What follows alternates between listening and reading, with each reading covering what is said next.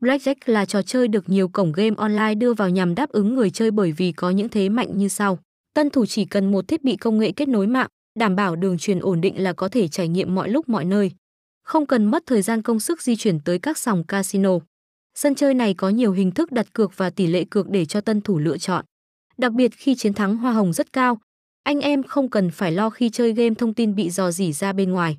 Bởi vì hầu hết các cổng game đều sở hữu ba lớp an ninh mạng nên tuyệt đối đảm bảo an toàn thông tin cá nhân của hội viên.